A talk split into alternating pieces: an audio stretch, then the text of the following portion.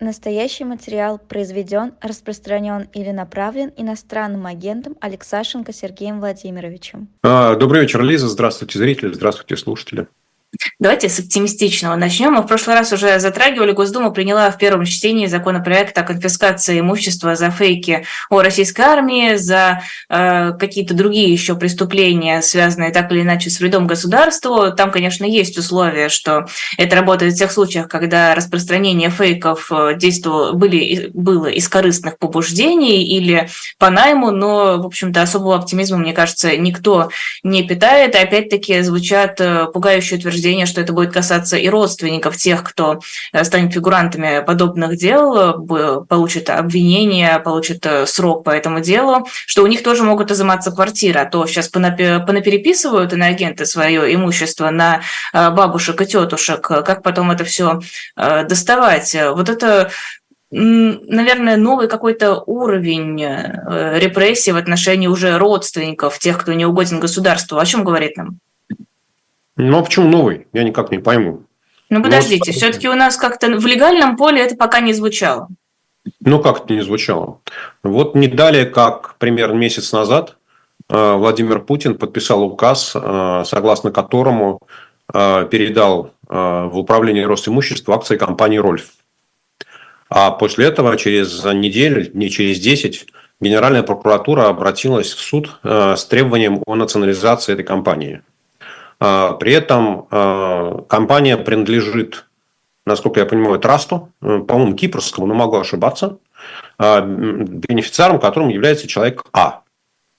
А основанием для иска Генеральной прокуратуры, почему, собственно говоря, надо национализировать, является уголовное дело в отношении человека Б.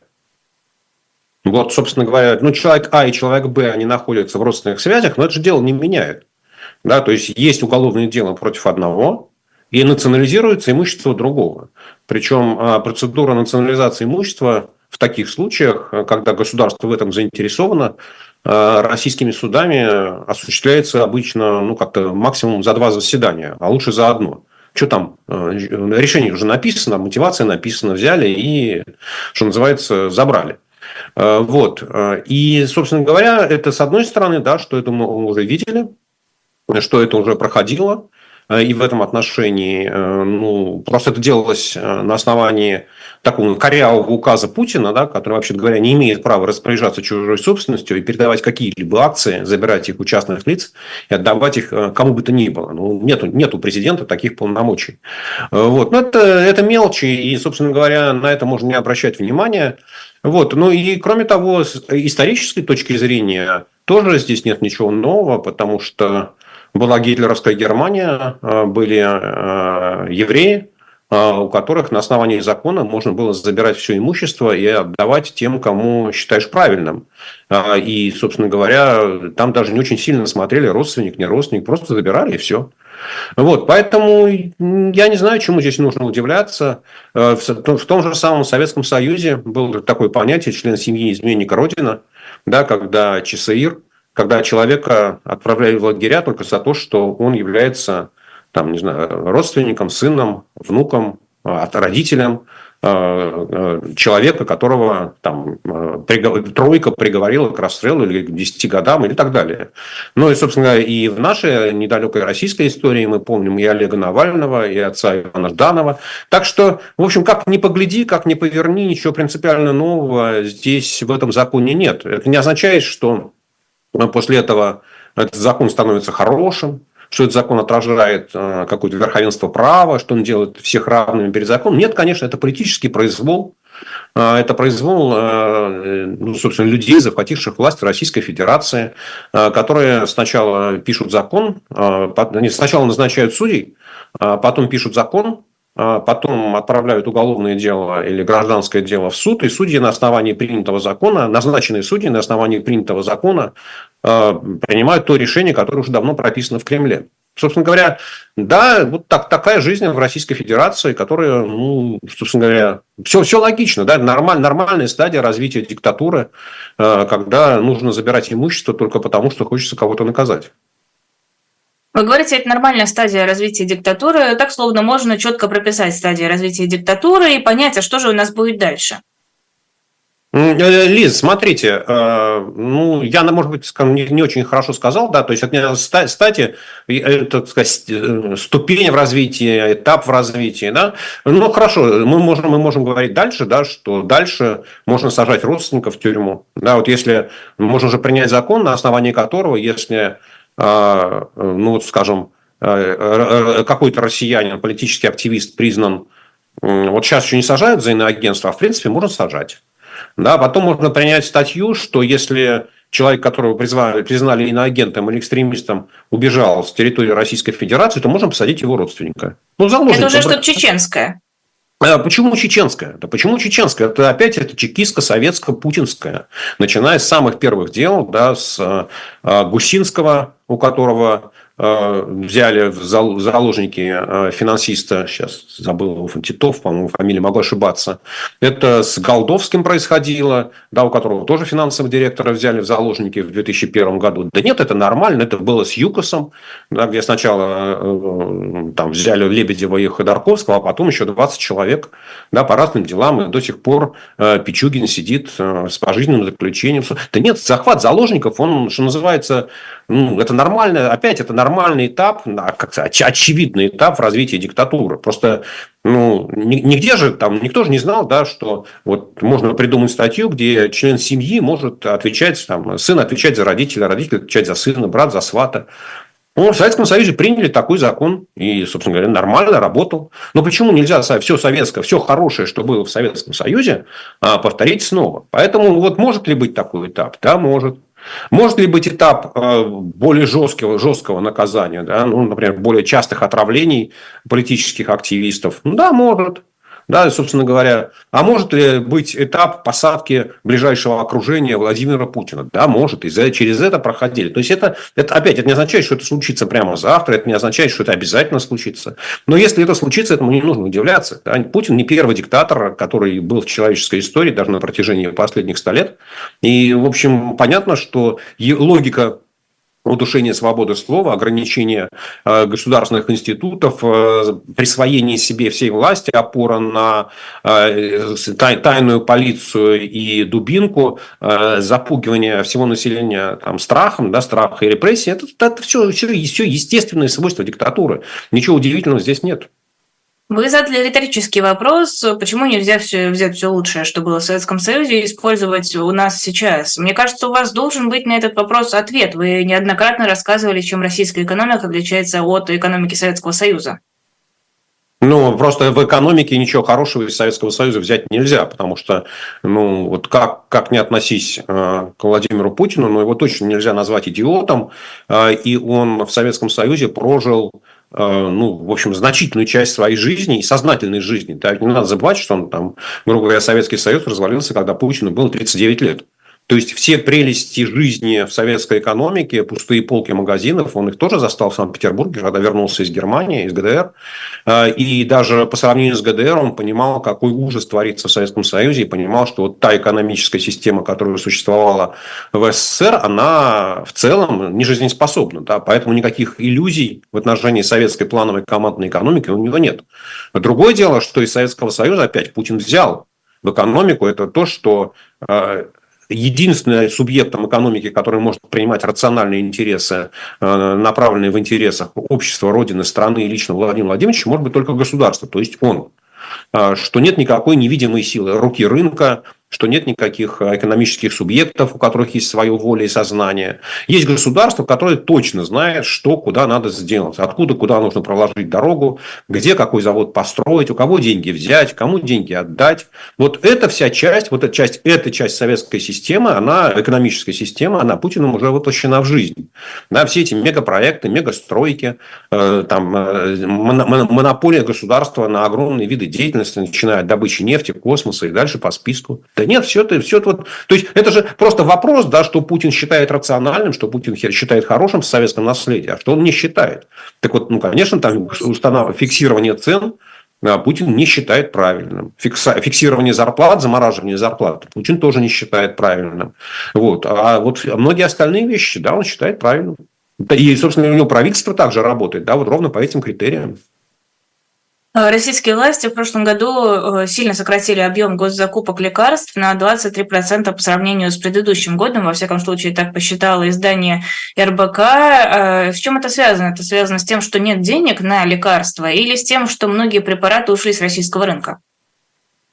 Интересно, с чем это связано? С 24 февраля 2022 года это связано, да, потому что после этого многие западные компании прекратили поставки своих лекарств в Россию, и, соответственно, те лекарства, которые раньше закупались за счет э, бюджета, э, импортные лекарства, их просто, что называется, перестало быть. Вот. А кроме того, ну, как сказать, российская, российские власти, они активно поддерживают российскую медицинскую промышленность, которая производит всевозможные, иногда дженерики не очень, там, и, да, иногда фуфломицины всякие разные. Вот. Потому что там тоже сидят свои люди, которым тоже хочется кушать, которым тоже хочется зарабатывать.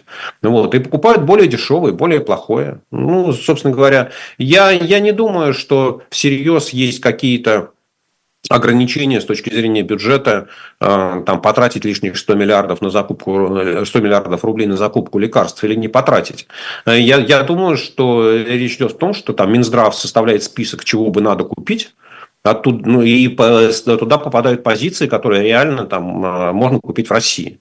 Да, то есть, если есть там, там немецкие, французские, финские, итальянские а, лекарства, которые закупались три года назад, а сейчас их купить невозможно, Минздрав их просто вычеркивает, а все остальное, ну, наверное, так, точно так же и работает.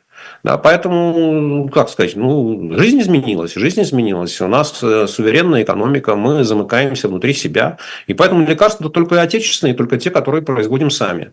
Ну, если, условно говоря, на 145 миллионов э, российских граждан нужно, не знаю, там, 145 миллионов таблеток какого-то лекарства в год, ну, зачем их покупать 295? Да? Зачем их покупать в два раза больше, если ну, есть хорошая статистика, которая показывает, что, как, ну, условно говоря, одна таблетка на одного человека в год, и этого достаточно, чтобы удовлетворить все потребности.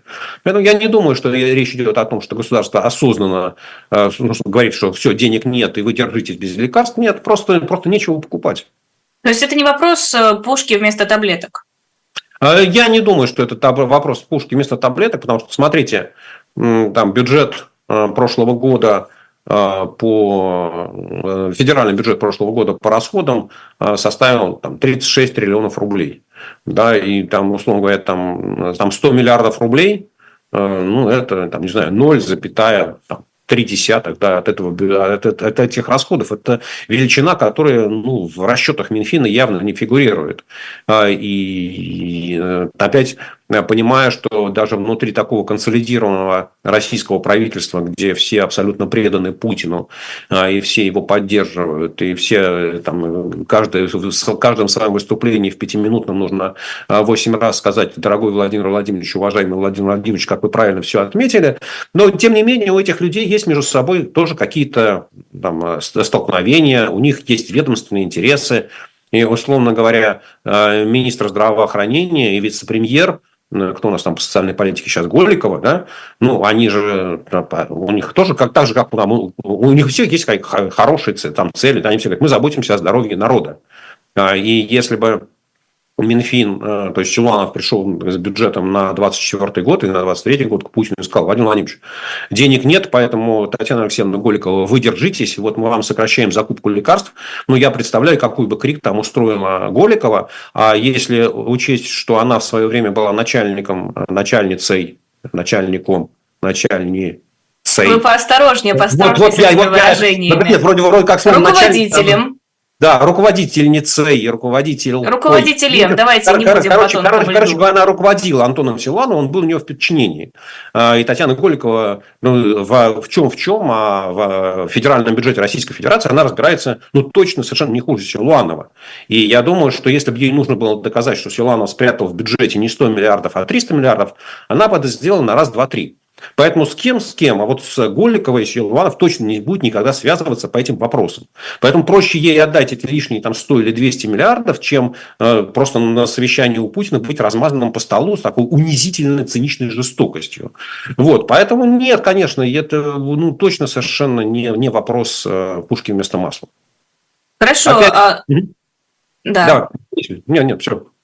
45 э, тысяч старых лифтов э, не смогут заменить в этом году, пишет коммерсант. А вообще ну, в замене нуждается около 100 тысяч лифтов. Денег нет, сказали. То, что собирают на капремонт, э, недостаточно этого. Финансирования никакого нет. Так что, граждане, сами думайте, как с этой проблемой разбираться. По лестнице подниматься здоровее будете. Тут куда деньги делись? Это не Голикова уже отвечает? Нет, это отвечает не Голикова. Я даже не знаю, кто у нас это, наверное, отвечает Хуснулин, как эм, вице-премьер по строительству. И тут там еще есть у него э, в помощниках министр, который... Понимаете, здесь же на самом деле тема, она интересная, а, потому что ну, практически подавляющая часть жилья в Российской Федерации, она приватизирована. И она принадлежит ну, либо людям, либо компаниям. Да, и, соответственно, ответственность за поддержание, ну вот если у вас есть квартира или у вас есть машина, то все расходы по там, ремонту квартиры, машины, да, там, по закупке бензина, оплате счетов, это все лежит на вас. Да, и было бы странно э, говорить, что, слушайте, приходить, стучать соседу в дверь и говорить, слушай, Вася, а у меня там это самое, пришла платежка за электричество, заплати за нее.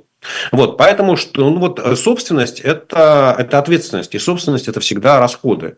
Да, все, мы-то все думаем, что какая-нибудь недвижимость это актив, а это пассив, потому что вы там живете, вы не можете продать, потому что вам негде жить, и оно требует постоянных расходов. И вот получается, что все квартиры приватизированы, и вообще-то говоря, за поддержание э, чистоты подъезде, Э, вставку, э, там, за, за, помыть после того, как там какой-то из американских президентов пришел и нагадил, э, вот, винтить лампочку, вставить стекло, в том числе от, отремонтировать или заменить лифт, это ответственность, коллективная ответственность жильцов. Да, вот, потому что это их собственность, и они каким-то образом должны этот вопрос решать. А, другой, и, да, начать, наверное, надо было с того, что основная масса жилья российского, она была приватизирована, то есть роздана гражданам бесплатно а, в начале 90-х годов. Там нужно было заплатить какие-то символические деньги, не помню, не то 10, не то 30 рублей. И ты получал квартиру в собственность. Ну, какие-то совсем, совсем смешные деньги, а, вот, э, даже, даже по тем временам. Вот, и, собственно говоря, ну, у кого-то дом был, условно говоря, на момент приватизации, там, в 92 году этому дому было 10 лет, а у кого-то этому дому было 40 лет или 30 лет. И там был лифт. Вот прошло там уже еще 30 лет, и, ну, в общем, понятно, что лифт надо менять. И кто-то это должен оплачивать. Да, и тут жильцы начинают соображать, а лифт стоит дорого, а с учетом того, что все монополизировано, и производство лифтов, и замена лифтов, и все эти компании, когда обслуживающие, они все в руках а, там, местной мафии, то, в общем, замена лифта обходится там, величину равную там, половине стоимости квартиры в старом доме. Вот. И, конечно, никому не хочется это делать. Вот. И, в принципе, а, когда-то давно я сейчас даже боюсь сказать, лет 15 назад, наверное, еще вот, собственно говоря, на пике э, нефтяного изобилия перед кризисом 2008 года э, в России была создана специальная такая очередная госкорпорация, госкорпорация по развитию ЖКХ, куда Путин закачал очень большое количество денег, и э, Честно говоря, я думал, что как раз вот этими вопросами она и должна заниматься. Да? Ну, то есть, вот с одной стороны, государство уже не является собственником всех этих домов и подъездов, и лифтов, и как вроде не должно нести ответственности. Да? Но с другой стороны, государство, имея там, достаточно приличные деньги, в общем, могло бы людям каким-то образом помогать, опять выстраивать с ними какие-то отношения. Но вот деньги из этой корпорации ЖКХ куда-то уходят каждый год в большом количестве. А вот как там 45 тысяч лифтов есть незамененных, так их есть. Да? Ну, вот я, честно говоря, хорошего решения здесь нет да, потому что э, ну, неправильно заставлять государство. Ну, то есть, вот есть 45 тысяч лифтов, будем считать, что э, каждый лифт обслуживает, ну, не знаю, там 100 человек, да, ну, значит, у нас есть там 4,5 миллиона человек, которые нуждаются в замене лифтов. Но при этом есть остальные 140 миллионов, которые к этим лифтам не имеют никакого отношения, услугами этих лифтов не пользуются. И вот почему 140 миллионов должны платить за услуги, там, за то, чтобы 4,5 миллиона жили в лучших условиях, не очень понятно. Поэтому возлагать на государство ответственность, говорить, что это государство плохое, что вот оно там чего-то не профинансировало, оно не должно было финансировать. Другое дело, что у Путина, там, его правительство, его команды было как минимум 20 лет, и 4 триллиона долларов, которые российская экономика получила от роста нефтяных цен, для того, чтобы найти решение этой проблемы. Да, и вот просто прямо сейчас, что называется, э, там в течение там, оставшихся, не знаю, получаса нашей передачи, ну, я думаю, что просто мы и цифр соответствующих не соберем, э, и не успеем проговорить с людьми, которые понимают там, в цифрах, сколько стоит, что стоит, как менять и так далее. Но, в принципе, я считаю, что за 15 лет решение этой проблемы можно было придумать. Вот, поэтому, вот с одной стороны, неправильно говорить, что государство, ты это профинансируй, а с другой стороны, если вы ставите вопрос, кто виноват, то виноват Путин и его команда. Да, потому что они не нашли решения этой проблемы, которая была очевидна и 10, и 15, и 20 лет назад. А, хорошо, давайте поговорим про Европу и вполне конкретные цифры. Мы уже обсуждали с вами в одном из предыдущих эфиров 300 миллиардов долларов, которые э, составляют э, замороженные российские активы, которые, как писали информационные агентства, агентства могут быть конфискованы в пользу Украины. Сейчас э, Рейтер пишет, что чиновники ЕС внезапно сомневаются, что эти деньги можно передать Украине. Непонятно, как это оформлять, неизвестно, как можно э, договориться. И, в общем-то, сомнения есть по поводу законности такой процедуры. Э, Еще упоминается риск обвала евро. Вот это я не очень понимаю, как связано. Как курс евро зависит от выплаты этих активов? Ну, я очень рад, что европейские чиновники послушали наши передачи, видимо, принесли расшифровки, сделали перевод, ну, потому что я не знаю, каким образом они могли додуматься до этой идеи, что все можно забрать. Вот. Слава богу, что ну, выясняем, что даже у европейских чиновников да, есть иногда проблески разума, и они готовы признать, что дважды два – это четыре, и что солнце всходит на востоке, и что забрать частную собственность нельзя. Здесь мы переходим к самому интересному, а, то есть к ответу на ваш вопрос, а почему это может обрушить э, там, евро, или если конфискация активов происходит в, России, в Америке, почему это может обрушить доллар. А, ведь Российская Федерация, Центральный банк России до 24 февраля, ну, или там, скажем так, до какого-нибудь 2015 года у него структура валютных резервов была очень простая. Там 45% доллара, 40% евро, остальное золото и всякая мелочь. Вот, то есть э, основные деньги, основной объем, объем резервов он хранил в долларах или в евро. Но это же не означает, что Центральный банк закупил огромные какие-то хранилища размером там со стадиона Уэмбли в Лондоне и напичкивает э, там под, под трибунные помещения пачками долларов или пачками евро. Нет, конечно, Центральный банк покупает э, государственные облигации или депозитные сертификаты коммерческих банков, в основном государственные облигации. Ну, так же, как, так же, как на самом деле это не только относится к Центральному банку России, любой, любой центральный банк или суверенный фонд, который хранит активы, он закупает государственные облигации. А, и, собственно говоря, они приносят, ему, э, приносят владельцу какой-то доход, который выплачивается там раз в два месяца, ну и, собственно говоря, лежат как записи на счетах. В физическом виде их нигде нет. А, и вот представьте себе, что а, в Европе, в Бельгии или во Франции, да, соответственно, э, ну, э, если в Америке он единый рынок государственных казначейских обязательств, э, то в Европе консолидированного рынка госбумаг нет, и там есть бумаги Германии, Франции, Италии, и дальше по списку всех, там, сколько их там, 23 страны зоны евро. И, соответственно, у Центрального банка есть какой-то, ну, России есть какой-то набор э, этих бумаг. И вот представьте себе, что какая-то, в какой-то стране, где с одной стороны ходит евро, то есть это явно не, не, не, не очень недружественная Польша, потому что там евро нет, но какая-нибудь дружественная страна, но маленькая и гордая и независимая, принимает закон, по которому можно забрать э, частную собственность. Можно у Центрального банка э, сказать, что мы решили там, пригласить из России судей, которые очень хорошо понимают политическую целесообразность любого решения, сказать им, ребята, вот есть, вот есть закон, но мы, в общем, не уверены в его законности, в том, что ну, вы, вы это уж как-нибудь оправдаете, и там э, господин Зорькин, он оправдает любое решение и скажет, что вот я думаю, что за не очень большие деньги он готов написать решение суда какого-нибудь, не знаю, там, ну, не знаю, какой страны, там, Люксембурга, Люксембурга или как-нибудь там Нидерландов, да, вот, и сказать, что можно конфисковать э, имущество Российского Центрального банка, потому что э, там вам не понравилась брошка Эльвиры Набиуллиной, с которой она вышла на последнее заседание. Она надела черную брошку, и тем самым вот нас повергла в ужас и трепет, а вот если бы она надела красную, то нам было бы хорошо. Поэтому за то, что Набиуллина надела черную брошку, мы давайте-ка конфискуем активы Центрального банка. Вот. После этого все остальные центральные банки э, в мире которые хранят свои резервы, в том числе в евро, сильно бы удивились и сказали, опа, а так можно? А, ну и, собственно говоря, первое, что они должны после этого сделать, особенно те страны, у которых а, с Западом, да, вот с недружественным Западом, с зловредными англосаксами отношения напряженные, первое, что они должны сделать, начать продавать начать продавать госбумаги а, США, гособлигации США и гособлигации европейских стран. Ну, собственно, вот это и есть тот обвал, это и есть та, та самая угроза евро и доллару, про которую говорит агентство Рейтер. А какие угрозы несет э, готовность Евросоюза принять пакет мер помощи Украине на 50 миллиардов евро вне зависимости от решения Венгрии? Разве так можно? Ну, насколько я понимаю, решение об этом пакете уже принимается полгода, и каждый раз, когда я читаю сводки новостей, что оно уже принято, но только почему-то его реализовать нельзя. А, насколько я понимаю, любое решение такого объема, оно принимается в Евросоюзе консенсусом, а, то есть все страны должны проголосовать за, ну или как минимум не, не возражать против принятия такого, то есть никто не должен голосовать против, а, вот, и это правило не отменено.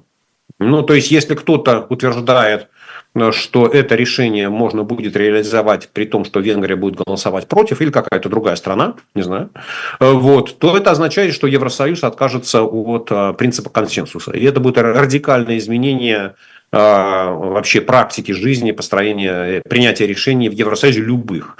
Вот. Но я про это не слышал. Поэтому вопрос, а так можно? Ну, вот пока так нельзя. Ну, все в жизни бывает, не все так однозначно. А, ну, просто Bloomberg пишет со ссылкой на свои источники, что если Будапешт продолжит э, блокировать поддержку Киева, то его могут лишить права голоса. Ну, Блумберг может писать все, что угодно, потому что они писали, что и 300 миллиардов у России вот-вот заберут. Вот, поэтому я бы на это дело не обращал внимания. Я опять а, отобрать у Венгрии право голоса – это вот то же самое, что ликвидировать механизм а, принятия решений консенсусом. Это радикальное изменение правил жизни Евросоюза, и оно не касается, касается не Украины, оно не касается России, оно касается вообще организации жизни внутри Евросоюза, каким образом там принимаются решения. Вот. Поэтому просто так, вот, потому что Блумбергу понравилась брошка Эльгера Набиулина, и поэтому там в Венгрии нужно решить, решить право голоса, ну, я думаю, что к экспертам Блумберга а, в Евросоюзе не, не прислушиваются. А, тут Apple заплатила штраф более чем миллиард э, рублей по решению, э, ну, крупный антимонопольный штраф была эта история. В общем-то, сейчас не будут ли считать Apple спонсором войны? Такая крупная сумма выплачена компании и российским властям. Ну, я не знаю. Это вопрос нужно адресовать Владимиру Зеленскому и э, там, украинским властям, потому что они при, признают или не признают ту или иную организацию спонсором войны. Вот. Э, ну, Но имеющаяся это... практика что нам говорит? А, имеющая практика говорит о том, что в Украине такие решения принимаются, э, как сказать, субъективно.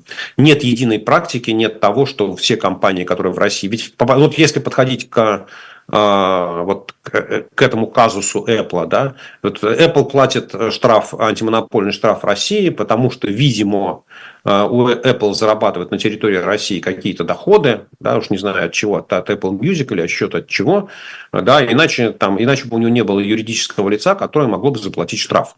Да, ну, то есть мы знаем, ну, собственно говоря, если есть юридическое лицо, которое может заплатить миллиард рублей штрафа, значит, у него есть откуда-то деньги. Вот, а, соответственно, ну и дальше э, там количество компаний, которые, э, не говоря уже о физических лицах, э, которые платят налоги или платят штрафы в Российской Федерации, оно очень большое.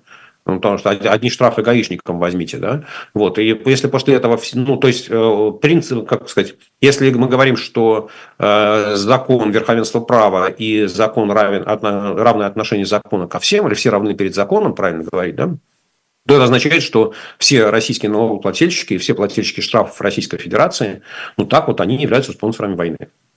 Ну, ну что мне кажется, эта риторика и звучит.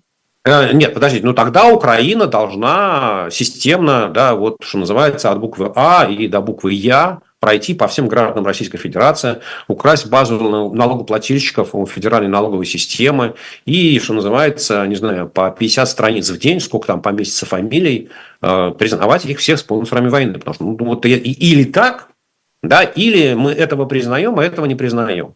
Вот позиция премьер-министра Ор... Венгрии Орбана нам не нравится, а поэтому венгерский банк ОТП мы признаем спонсором терроризма за то, что он работает на территории России. А позиция президента Байдена нам нравится. А, и поэтому американский банк, Ситибанк, который работает на территории России, или американский банк JP Morgan, который работает на территории России, и там, заметно нарастил свой баланс за время войны, они не являются спонсорами войны. Но это избирательный подход, да, который, в общем, говорит, что можно, можно, а можно и по-другому, тоже можно. В общем, вот ничего, ничего удивительного, к сожалению, здесь нет. И э, это, это же вот опять, если мы будем сейчас, я, я не могу сказать, что я хорошо разбираюсь в украинском законодательстве, да, там, я так понимаю, что это решение принимается, ну, вот э, на основании, условно, кто-то написал записку, как э, в России, да, там пишется на каком-то политическом... Ну, вот я как раз хотел сказать, да, пишется донос. А вот нам кажется, что этот человек является изменником Родины да, что он э, там делает нехорошие вещи. После чего там Следственный комитет возбуждается э, и возбуждает уголовное дело, дело там передается в суд, суд штампует решение. Вот. А если бы не написали донос, то, глядишь, и уголовного дела бы не было, да, и суд бы не заседал. Вот так же, то же самое в Украине. По каким-то причинам да, кто-то пишет докладную записку президенту Зеленскому. Президент Зеленский стучит кулаком по столу и говорит, к ногтю их и признать по спонсором терроризма. Признают. К сожалению, это вот не, не та практика, которую хотелось бы видеть в Украине, так же, как и в России, впрочем. А, видели, наверное, про доноса, отвратительную историю. Камчатский врач рассказывал на работе про своих внуков, которые сидят под обстрелами в Украине. Его коллеги записали а, его слова на аудио, отнесли это в полицию, и его признали, этого врача, виновным в дискредитации армии, выписали штраф 30, кажется, а, тысяч. Кажется совершенно каким-то нереальным и абсурдным. Ну почему? Донос он и есть донос. Да, ведь э, ну, мы, же, мы же слышали уже, видели доносы и на Саша Скаличенко, да, вот э, питерская художница, которая там рисовала Скочеленко, извините, э, да, который заменял ценники на антивоенные рисунки. Да. Мы слышали про доносы, когда э, люди прислушивались, там, бабушки или тетушки или дедушки прислушивались к разговорам в общественном транспорте. И мы видели, слышали доносы родителей на детей, детей на родителей, э, учеников на учительницу, директора на учителя, учителя на директора. Мы все это, собственно, в огромном объеме, да, и, собственно говоря, там ведь э, сталинская репрессивная машина наш тоже в значительной своей мере работала на доносах.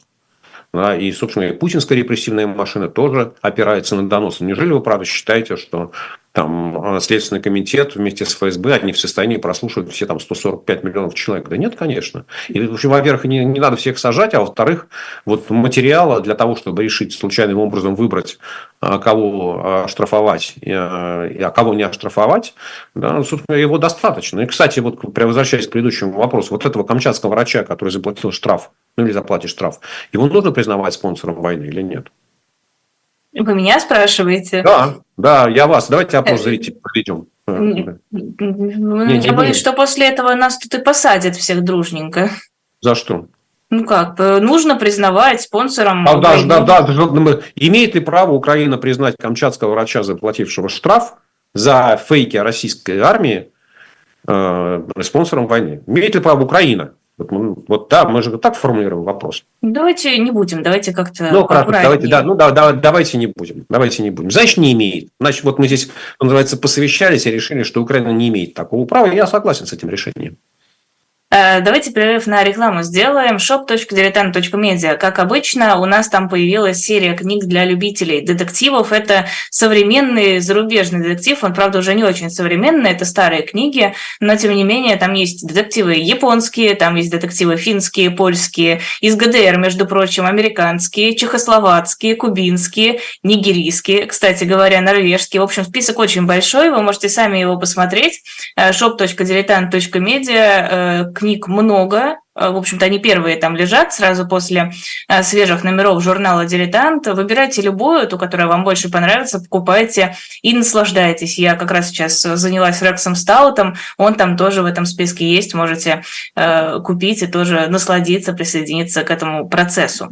Продолжаем эфир. Сергей Алексашенко, программа «Цена вопроса». Япония увеличила импорт российского сжиженного природного газа в декабре 2023 года до рекордных значений с февраля 2017 года года. Кажется, Япония тоже присоединилась к санкциям.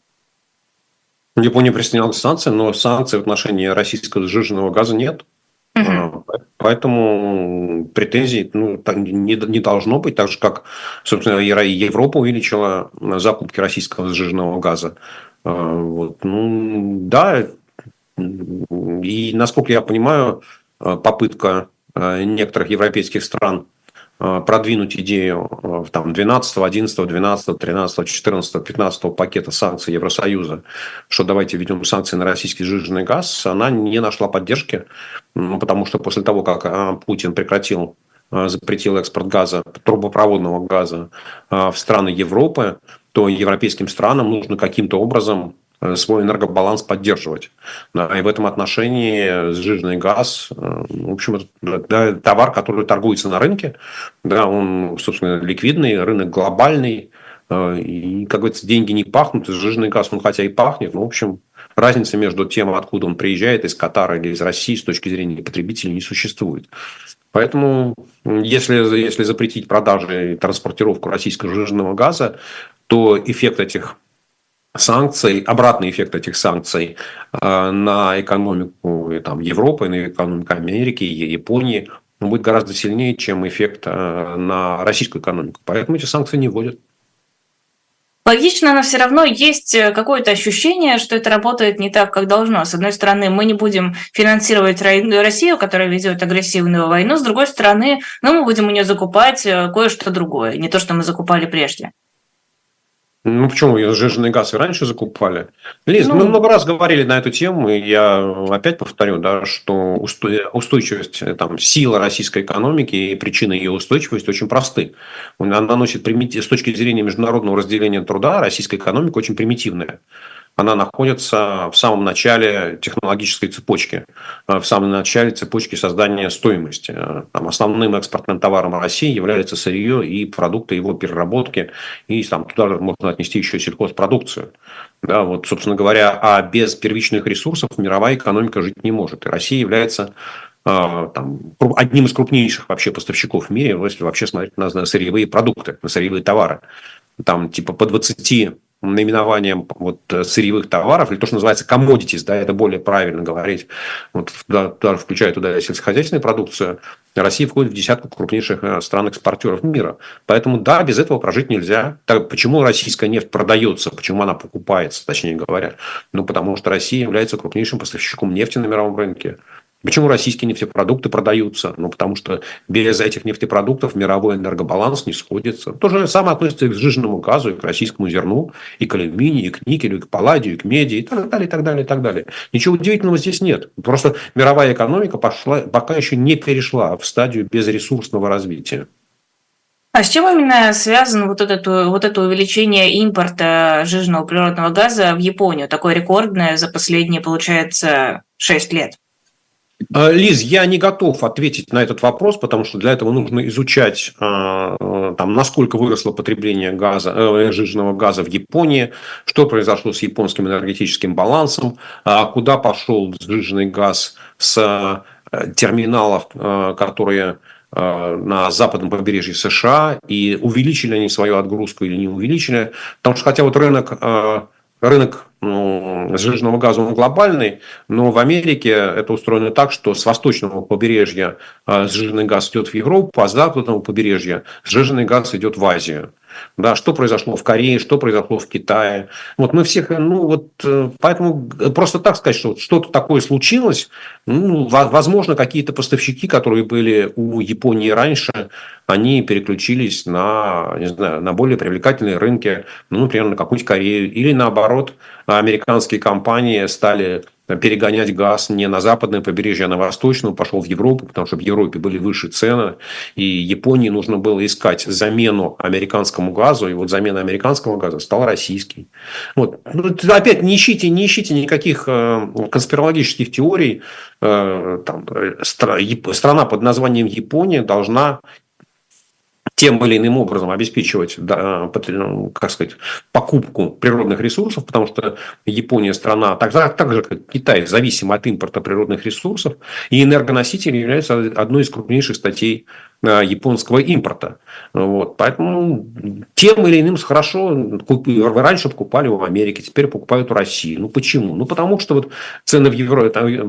Я, я, эта, эта тема на самом деле того, что Путин работает в интересах американского так сказать, топливно-энергетического комплекса, она очень интересна. Вот смотрите, Путин запретил «Газпрому» поставлять газ в Европу по трубе. А, ну, и всем сказал, что для того, чтобы заморозить... Это случилось летом 2021 года. А, и всем было, объяснение было такое, что мы их заморозим и расколем единство Евросоюза. А в результате цены на газ в Европе выросли, и цены выросли в том числе и на сжиженный газ, потому что Европе нужно было собственно, откуда-то сжиженный газ брать. И вот тут, что называется, американцам подвезло да, цены на сжиженный газ выросли, и они вместо западного побережья начали гнать на восточное, еще ну, там весь прирост добычи стали, стали тоже гнать на восточное побережье. Дальше этого Путину показалось мало, а, и а, он подговорил Саудовскую Аравию, что, слушай, давай мы это самое ограничим добычу нефти, или Саудовская Аравия его подговорила, вот, что давай мы будем ограничивать добычу нефти с тем, чтобы цены не падали а то вот цены будут падать, и нам будет плохо. Но в результате цена на нефть держится на уровне 75 долларов за баррель, что исключительно выгодно для американской нефтяной промышленности, для добычи сланцевой нефти. Вот если бы цена на нефть упала до 60 долларов, то сланцевую нефть было бы добывать невыгодно.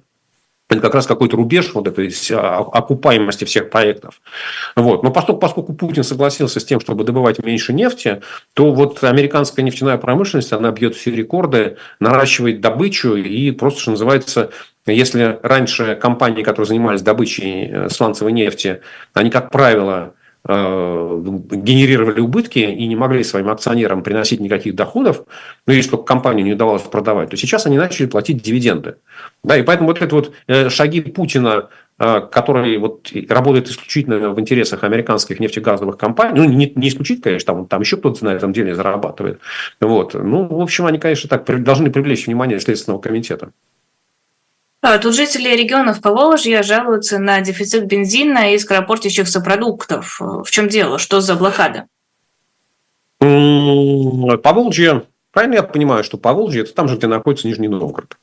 Кажется, да. да. Кажется, да. Но Нижний Новгород, как известно, тоже находится на реке Волга, на слиянии Волги и Оки.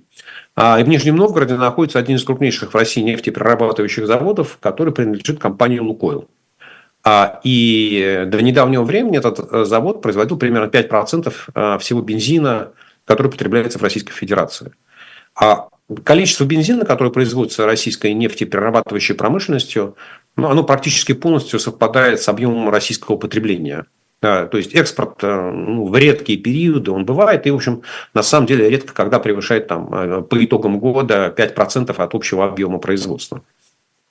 А поскольку, Россия э, еще не успела встать с колен окончательно э, и не успела, э, как сказать, сначала спроектировать, а потом разработать, потом произвести самостоятельное оборудование, самостоятельное оборудование для нефтеперерабатывающих заводов, установки крекинга нефти, вот, то вынуждена использовать оборудование, которое поставили недружественные страны. А любое оборудование, оно имеет какую-то вероятность поломок, аварий технологических. И вот э, случилось такое несчастье, что у Лукойла сначала сломалась одна установка, э, а потом сломалась другая установка. Но если первую установку удалось починить, то вторая, что называется, судя по тому, что пишут эксперты, она уже выбыла из строя всерьез и надолго потому что это уникальное оборудование, которое никаким параллельным импортом в Россию не заведешь, а, и никакой вице-премьер Мантуров ни за какие деньги а, произвести такое оборудование в России не сможет. Вот, поэтому просто, в России, э, что называется, по Волжью не повезло а, именно на ней. Да, ну, собственно, нельзя закупить оборудование, потому что есть санкции на поставку в Россию оборудования для переработки нефти. Ну, собственно говоря, жителям по Волжье не повезло, они находятся ровно в том регионе, да, который является зоной ну, э, развоза нефтепродуктов а, с этого НПЗ. Вот. Но это лишний раз говорит о том, что есть западные санкции, которые не оказывают а, мгновенного воздействия. Да? То есть мы могли сколько угодно ерничать и говорить, что вот есть санкции, но они не работают. Но вот случилась ситуация, да, когда произошла авария. Опять ну, к этому надо относиться нормально. Да? Любое оборудование может рано или поздно выйти из строя, и процесс не всегда там контролируется. Да? Вы никогда не всегда можете предсказать, что это случится. Вы знаете, что есть вероятность такого. Вот. И вот когда случилась такая авария, когда случилась такая незадача, то выяснилось, что решить эту проблему в России невозможно. Ну, вот, вот, вот он эффект санкций. Хорошо, но какие-то варианты, наверное, должны быть для выхода из этой ситуации? Или их нет совсем вообще никаких нисколько? Ну, есть э, только э, один вариант, их, ну, в смысле, два. Да. Первый – это запретить экспорт бензина, что, насколько я понимаю, российское правительство уже готово сделать. А другое дело, что это может не спасти ситуацию, потому что э, ну, если еще одна установка сломается, ну, там не у Лукойла, а у Т, Т, как, ну, и Роснефть, это я хотел сказать ТНК, у Роснефти или у Газпром нефти или у Сургутнефтегаза, то что делать дальше? Э, вот. Э, и, э, ну, и есть второй, второй способ, да, это импортировать нефть, импортировать, импортировать бензин. Но только тоже не очень понятно откуда, да, потому что вот в ближайшем окружении России нет свободных нефтеперерабатывающих мощностей, а те, что были в Европе свободными, они сейчас задействованы для производства нефтепродуктов в интересах Европы, куда раньше поставляла Россия. Вот, Поэтому, как это, вы держитесь, да, цены на бензин будут расти. А, пишут, что в 2023 году российские туристы чаще ездили за рубеж, чем в предыдущем году на 16,5 почти процентов. Говорит ли это о том, что жизнь у россиян улучшилась, э, финансовые обстоятельства наладились и вообще все становится хорошо? Я не думаю, что это связано с, э, исключительно с финансовыми обстоятельствами. Я думаю, что те россияне, которые ездят за границу, ездили за границу в 2023 году, они могли позволить себе съездить и в 2022, и в 2021, и в 2020, и в 2019 и так далее. Ну, то есть, есть вот достаточно большой слой россиян, с высокими доходами, и которые могли позволить себе съездить за границу в любой из этих годов. Но не надо забывать, что там 20, 20 и 21 это были ковидные ограничения, и их там только к концу 2021 года сняли запретом на выезды из э, э, из России. Вот. А там, например, для туристов, которые ездили в Китай, Китай был закрыт долгое время на въезд туристов, и э, открылся он только в 2023 году.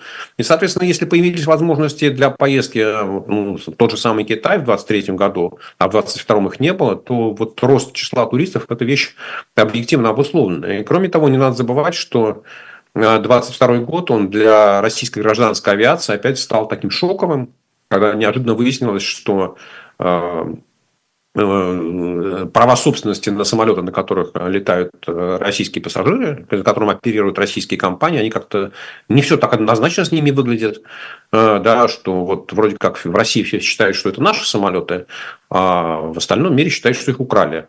А, и для того, чтобы урегулировать какой-то этот вопрос, как-то этот вопрос, там, заплатить владельцам самолетов, то есть выкупить у них воров, сначала украсть, а потом заплатить за украденное. Понадобилось время, и в 2022 году а, самолеты действительно не могли летать, многие самолеты, а, которые из парка российских авиакомпаний не могли летать за границу, сейчас они получили такую возможность, да, потому что вопросы собственности решены. Вот, и вот сочетание этих двух вещей, да, что э, с одной стороны постковидные ограничения окончательно ушли. Здесь мы недавно, по-моему, обсуждали, да, что Северная Корея сняла постковидные ограничения. Глядишь, еще там полторы тысячи туристов добавится в 2024 году по сравнению с 2023.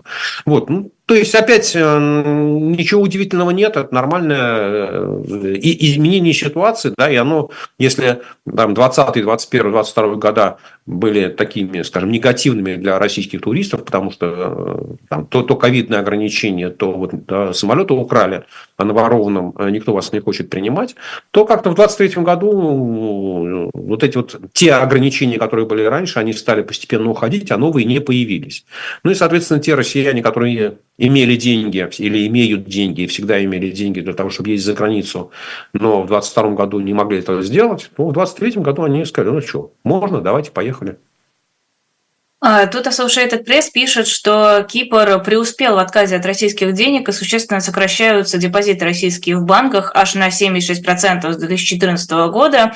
Значит ли это, что э, Кипр перестает быть удобной зоной, куда можно э, скрыться, вывести туда деньги? Все-таки этим он был славен, мне кажется, на протяжении многих лет. А, ну, я не готов ответить на этот вопрос окончательно, потому что я думаю, что есть а, две как бы, составляющие ответа на вопрос. А, с одной стороны, несомненно, есть давление европейских властей, в том числе и Кипра, на выдавливание россиян из европейской финансовой системы. Да, и я получаю много сообщений о том, что у людей закрываются счета, в том числе и на Кипре. Для них вводятся ограничения. Даже те, кто а, имеют там вид на жительство в Европе и живут там уже, не знаю, по 10, по 15, по 20 лет, для них тоже вводятся какие-то запреты, и им говорят, что с завтрашнего дня ваш счет не обслуживается.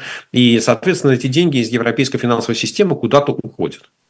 А с другой стороны, а, те россияне, которые живут в России, но которые использовали Кипр как место для хранения своей собственности, да, защищенной э, вот по английскому праву, то есть который защищает английский король, да, а не Владимир Путин. Вот, у них возникают проблемы с тем, как переводить деньги из России вообще в Европу да, в том числе и на Кипр. Мне кажется, что вот сочетание этих двух вещей, да, с одной стороны, давление европейских властей, чтобы российские деньги не уходили из Европы, с другой стороны, сложности с переводом э, капитала из России в другие страны, они привели к тому, что банковская система Кипра, она испытала отток российских депозитов. Но опять я, я не готов э, всерьез обсуждать серьезно, как, насколько важным это является для кипрской банковской системы, потому что основной отток российских депозитов он прошел после там, кризиса 2008 года, а на Кипре этот кризис банковский случился, по-моему, 2009-2010 год, и в тот момент на деньги россиян в кипрской банковой системе, банковской системе приходилось, по-моему, чуть не половина всех депозитов, и в тот момент, вот хороший, да, сейчас я вот начал рассказывать и вспомнил, и в тот момент а, кипрские власти применили процедуру bailout, то есть крупные российские вкладчики а, в банках, в кипрских банках, их деньги, а, их депозиты перевели в акции. То есть им сказали, а вы тоже будете спасать эти банки. То есть э, депозиты э, физических лиц были использованы для спасения банков. Вот. То есть так же, как это, не знаю, деньги, обычно это применяется к деньгам субординированной облигации, да, когда э, вот, покупатели бумаг они рискуют тем, что если у банка будут сложности, то их деньги переведут в капитал. И они долговые бумаги, по которым платятся купоны, которые когда-то там вам должны вернуть, превращают в акции, которые могут вообще не стоить ничего. И вот на самом деле отток российских денег из Кипра, таких частных российских депозитов, он начался тогда да, потому что для, ну, это было очень серьезным ударом, и там были несколько известных фамилий в России, да, которые сильно пострадали, потеряв там сотни миллионов долларов а, в кипрских банках. Спасибо огромное. Сергей Алексашенко был у нас на YouTube-канале «Живой гвоздь» в программе «Цена вопроса». Подписывайтесь на наш YouTube-канал и подписывайтесь на YouTube-канал Сергея Алексашенко. Ссылка есть у нас в заголовке прямо под видео и на телеграм-канал Сергея Алексашенко, который называется «Сергей Алексашенко». Подписывайтесь тоже, э, чтобы не только слушать Сергея Алексашенко, но и читать Сергея Алексашенко. У нас тоже есть телеграм-канал, заходите, там анонсы наших эфиров и на shop.diletant.media заглядывайте. Может быть, он что-то приглянется, и вы захотите нас таким образом поддержать и себя тоже порадовать. Это будет, кстати, и вам, и нам. Спасибо огромное и до встречи. А, спасибо, до свидания, до новых встреч.